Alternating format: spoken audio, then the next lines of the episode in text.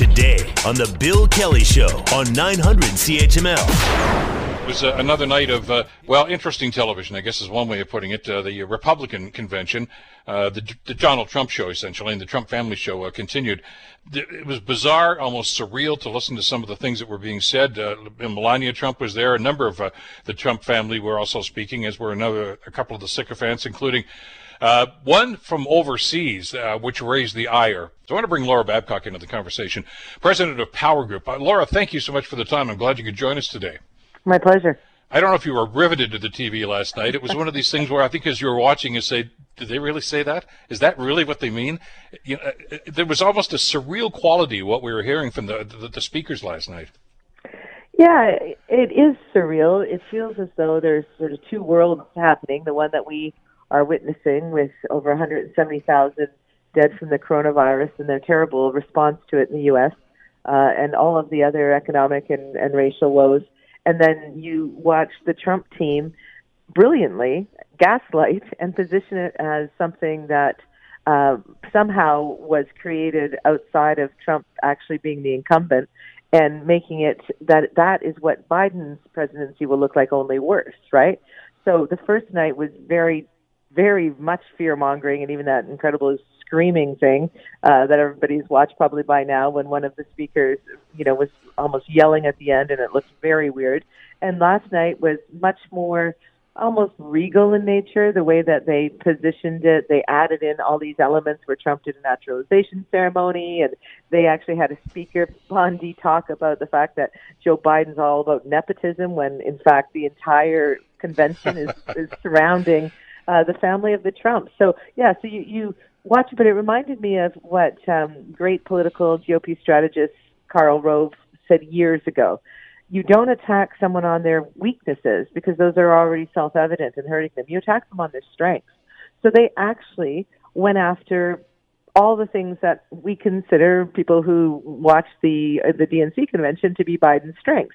They actually went after character and went after, uh, you know, they and and they projected sort of their their failings onto him. It's very clever, uh, and and they're going to, I think, do well with this. If you, especially after last night, even though they shouldn't have been using the White House grounds, you know, they probably broke the hatch laws. Even they, they did a lot of stuff that again uh, they weren't supposed to do. But this is why Trump can never be underestimated, Bill, is because they really have no limits. They will they will turn over every convention. They'll they'll push every boundary. And so what we saw last night for people who were just kind of tuning in, Trump looked as though he was a, a, a compassionate person who has policies that are helpful around race and helpful around some of these other issues. When in fact his Twitter feed and their advertising and his own statements in the last few days outside of the convention is all about you know fear mongering to neighborhoods and and to white suburban housewives about people coming into the neighborhoods and and ruining it and all these racist dog whistles. So yeah, to your point, it is like gaslighting, but it it, it might just be effective because if people aren't informed,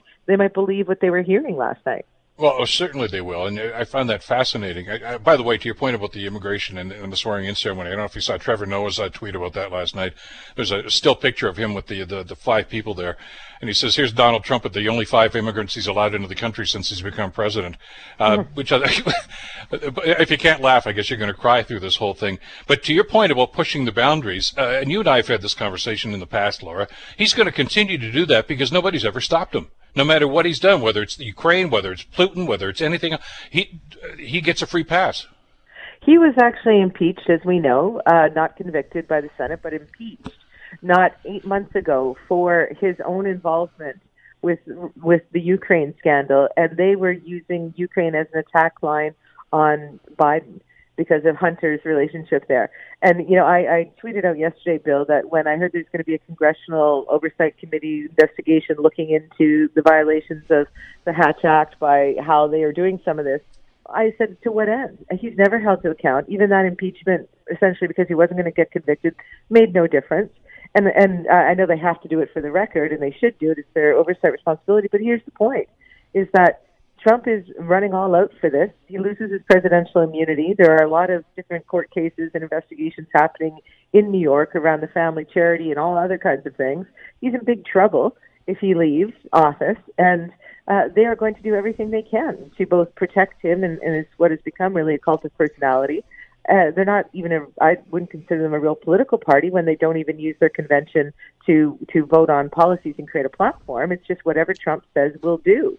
Uh, and and having his family up there and all the rest of it. It so we are watching a very well televised, organized uh, effort to keep this man in power, and his power will become quite absolute if he gets a, a second term. And so, yeah, it is. Uh, you know, I, I raised the alarm bells back in 2016, and I'm raising them again now, just because the polls look favorable, and Biden is clearly a decent guy, and they made that case on character last week. Trump and his team put forward policies last night that are going to appeal to people. They sowed fear a little more nicely. The tone was a little softer. Melania did what she does, and people go, "Oh, she's sweet. She she feels bad for the pandemic." You know, they are very convincing at this TV thing. They're very good at it, and so I think people have to uh, not just mock the convention because there were definitely things you could mock if you wanted to. People have to just put aside their feelings and go, "Wait a sec, is this effective messaging?" And if so, what needs to happen if you don't want Trump to come back in? Let's talk a little bit about Melania Trump. And uh, for all intents and purposes, the keynote speaker last night. She spoke in the Rose Garden. Peter Navarro was on, uh, I think it was MSNBC earlier in the day, trying to give a bit of a preview. Uh, and he actually described Melania Trump as uh, as uh, uh, this generation's Jackie Kennedy. Uh, which I thought was a rather interesting uh, comparator, since since uh, it was Jackie Kennedy that planted those trees in the rose garden that Melania had chopped down last week. so I guess that's the passing of the torch or the passing of the tree, whatever the case might be. Uh, but you know, if you look at the content of the speech where she expressed her, her empathy and sympathy to the people who died of COVID, and and you know that we need to come together instead of you know destroying property, etc. Nice, nice sentiment, but it had no basis in reality, based on the, the things that her husband and the administration have done. Well, and that's that's the effect of gaslighting, right? Is that you're told something that is so outside of what you understand, it has an effect of making you feel crazy.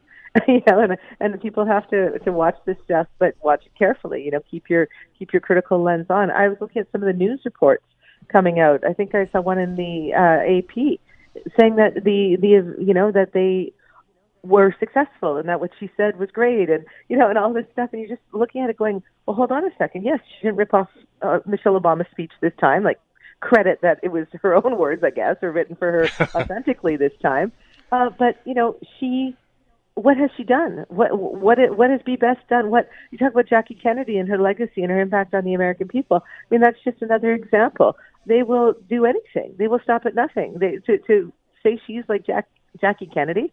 I I can't think of anything that Melania has done that is remotely positive. But even in gaslighting, Bill, because they've done this many times effectively, her Be Best program, the whole thing was around stopping online bullying and her husband is is like the bullier online the world has ever seen. So the we bullier are in chief, yeah. Yeah, we are watching we are watching uh, clever people cleverly manipulate a medium they're very good at. They take things that we think they would never do, like how can you possibly decry nepotism in the Biden family when you are you're you're literally breaking all the nepotism rules with your own family uh, and but they'll they'll go for it. So I think that you know Melania might have gone on there, and you know people are saying her delivery she looked like she was being forced, whatever. I think that narrative that Melania is somehow being forced to be there, people need to get past that. She wore that that yeah. jacket. I don't care, do you? Uh, and she sent a strong signal, and she's never decried any of his policies. So she's on board and you know and and putting her out there as some sort of forced victim I, I think is delusional what we have to do is look at this family this powerful family, the world's most powerful family. They have no intention of not being that for a very long time. You know, I'm sure the son is going to run at some point, Don Jr. Uh, we are watching the world's most powerful family create this dynastic power presence in American politics and taking away the conventions that make it a democracy. Uh, and and and you know, there's a tremendous risk. You know, Obama last week said, you know, basically 76 days to keep us as a democracy. He knows exactly what their play is. We're now down to 69 days, Bill, and, I, and I'm not seeing it getting any better this is going to play with his base. And I know we've talked about this in the past, but I think it's it's extremely important right now. And I, I, agree with you, by the way, as as as abhorrent as it may be to some of us who are listening to this and saying it has no basis in reality. Uh, they're doing exactly what they wanted to do, which is paint this alternative picture. Forget about what's going on in Kenosha right now. Forget about what's happening in other places. Uh, this is the reality. I mean, Larry Kudlow was on there yesterday talking about, uh, actually said, you know, it, it, the virus is in the rearview mirror right now. And in what world is it in the rearview mirror? But that's the message. And his, his people, the, the MAGA people, they live in a bubble. That anything that doesn't follow the, the scripture according to Donald Trump, they simply dismiss as fake news. Or as, as a Well, hoax, and, as it turns and you out. use you words the word you use the word scripture as it relates to Donald Trump, and I think that's an important uh, change in narrative that we've seen. Tr- Trump is going out there saying that Joe Biden is attacking God, and that Joe Biden doesn't want God, and that you know, in fact, that the DNC they didn't use God uh, in their language, which is not true. Of course, they did. Um, and Joe Biden is a religious man, and Trump is not. You know, uh, but but he will literally go after Biden's strengths, right? And and it's so untrue. But that is a messianic. It's a messianic. Uh, messianic kind of language. And we saw it when Trump said, I alone can fix this way back, right, in the first campaign. And a lot of us who grew Yep. up around, uh, you know, Messiah and, and evangelicals, we saw what that was. That was a very clear um, messianic kind of positioning. But that has gotten bigger and bigger and bigger. And when I say a, a cult of personality, I'm not exaggerating. Uh, you know, he has made this, it's all about him. Since when does the candidate at a convention show up every single night on the, on the screen? They usually wait to the end. Since when does their entire family pledge this undying loyalty? Since when do they, like Melania, you might think her speech was nice and soft, softly delivered or whatever, but what she basically said is there's a pandemic, it's true, and there's racial injustice, it's true, and my husband alone is the one who can make it better, which is absolutely absurd. He, he sows division and he's a racist, and we all have evidence of that. So when we see this stuff, I don't think people should dismiss it. His his talk about God, even though Jerry Falwell Jr., the, the very man evangelical who who helped evangelicals look past the fact that Trump is not in any way religious and has no core values and doesn't subscribe to anything they believe in, he gave Trump sufficient cover using his weight to get the evangelical vote to vote for Trump. Uh, he is in a huge scandal, and he's like been kind of run out of Liberty University, and yet they're still going to act as though they that you know everything is just perfectly fine, and that they are they are all on the side of God. It is just it is uh, dangerous and bizarre, and I just think that people need to, you know, it's laughable, but it's also sinister. We've seen this used in history in the past, and it doesn't lead to a good place. And that's why when Michelle But, uh, Obama said, "If you don't think it can get worse, it can get worse." Sure can. I, I, I, I hesitate to apply or try to apply rational thinking here, but I mean, there's a, there's a, a, a core political thing here that's at play. Uh, Trump is using a lot of the same rhetoric that he used in 2016. Uh, and as the outsider, quote unquote, uh, and you know, as as the guy who you know is going to drain the swamp, you can get away with that kind of rhetoric, okay? he's got a, a, track record of four years, and look at the things that have gone on. In other words, what's happening in America is on his watch. Yet he still said it has nothing to do with him. He, he's, Well, he's- he's totally absolving himself as he always does. He's He- blaming the he's- Democrats for something. Well, what what Trump does is if a person near him does something bad, like Bannon just got arrested, right, for that build the wall thing being a, a complete fraud, uh, and you know Trump disavows everything. Oh, I, I didn't hear of it, or if I heard of it, I didn't like it, or or I don't know that person, or I've never met that person. Then Or, or QAnon. There's another one. yeah, or uh, that's a whole other conversation. But the point is, is that Yeah. he plays this game where he distances himself, and it's just enough that people give it a second thought and give him a pass. And we talked about this when there's a fire hose of scandal and a fire hose of allegations and stuff coming at you all the time. It just washes past, and nothing really sticks to him. So you know, as I think what's the the bigger issue here is how is it that it got to a place where he could take over the grand old party and turn it into this cult of personality for him? Uh, how did he manage to do that? And even if he is run out of office and Biden comes in uh, and he actually leaves office in a peaceful transition of power, what about QAnon? What about all of the, the radicalized space that does still exist? Uh, where do they go next? You know, this is not a this is not a one election saves the day situation. This is a bigger discussion about how fragile the democracy is in the U.S. right now, uh, and how pernicious some of these other movements are. And and you know, so I, I just don't want people to get even if they get Trump out, what's next? Right? A long discussion for years on rebuilding a more just society in the U.S. Uh, very quickly, I don't have a whole lot of time left. We already talked at length a couple of weeks ago about the Lincoln Project and, and the impact it's having some very powerful commercials that they're running uh, and their own expense.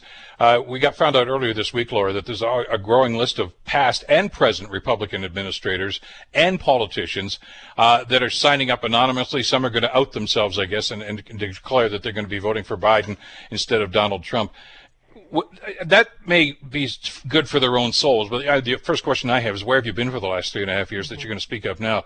But is it really going to have an impact to, to the to general population about that, uh, making a move like that? You know what? Uh, the Lincoln Project, I think, just makes us all feel better every day that somebody calls them out in rapid fire, powerful video medium, right? I think it more uh, undermines and unnerves Trump and makes everybody who doesn't like Trump around the world feel like hey, at least somebody's going low. As the Lincoln Project said, you know, you guys go high, we'll go low. They don't mind, right? And they're, they're no one hurts you like family, so they're really going after Trump. But what they're really talking to is just the the the the Republicans, former Republicans, people who don't want to be in the Trump party, and there is a bunch of those people. But I think they might already be baked in the in the cake, if you will. They already know they're not going to vote for Trump again. What concerns me about last night's convention in the pomp and ceremony is that for people who were really big Trump supporters, but have found in the last couple of years their life hasn't gotten better, and they or they've had coronavirus or something. Uh, last night would have reassured them. Oh, wait a sec. No, I got that wrong. You know, Trump is the one who's fighting for this. Trump is the one with the solutions. And that's what worries me is that that that that sort of squishy middle that uh, the Democrats really really need to stay with them or come over to them. It might go back over to Trump because he looked very reasonable and very presidential. And if you uh, want to believe what they're putting out there, the Trump family will make, will help you believe it. Well, uh, that may all get uh, washed uh, away tonight because he makes his speech tonight, which is probably going to be about an hour and a half long and rambling as per usual. And then any any reassurance they may have felt yesterday, they may say, no, no, that's that's the that's the same old Trump. He's back with us again. So we shall see. I, there's no way he's going to stick to a script tonight, is there? Well, you know what? Uh, when he does, like he in his first State of the Union, you had people like Van Jones famously say, "Oh, now he's my president. Now he's presidential." He's good at this stuff. You know, he is the he is the carnival barker in chief. He's extremely effective when he wants to be. So I don't think that people should expect him to stick to message on his Twitter account later or in his next rally. But he might, Bill, and we should be prepared for that. Laura Babcock, president of uh, Power Group. Always great to get your perspective on this, Laura. Thanks so much.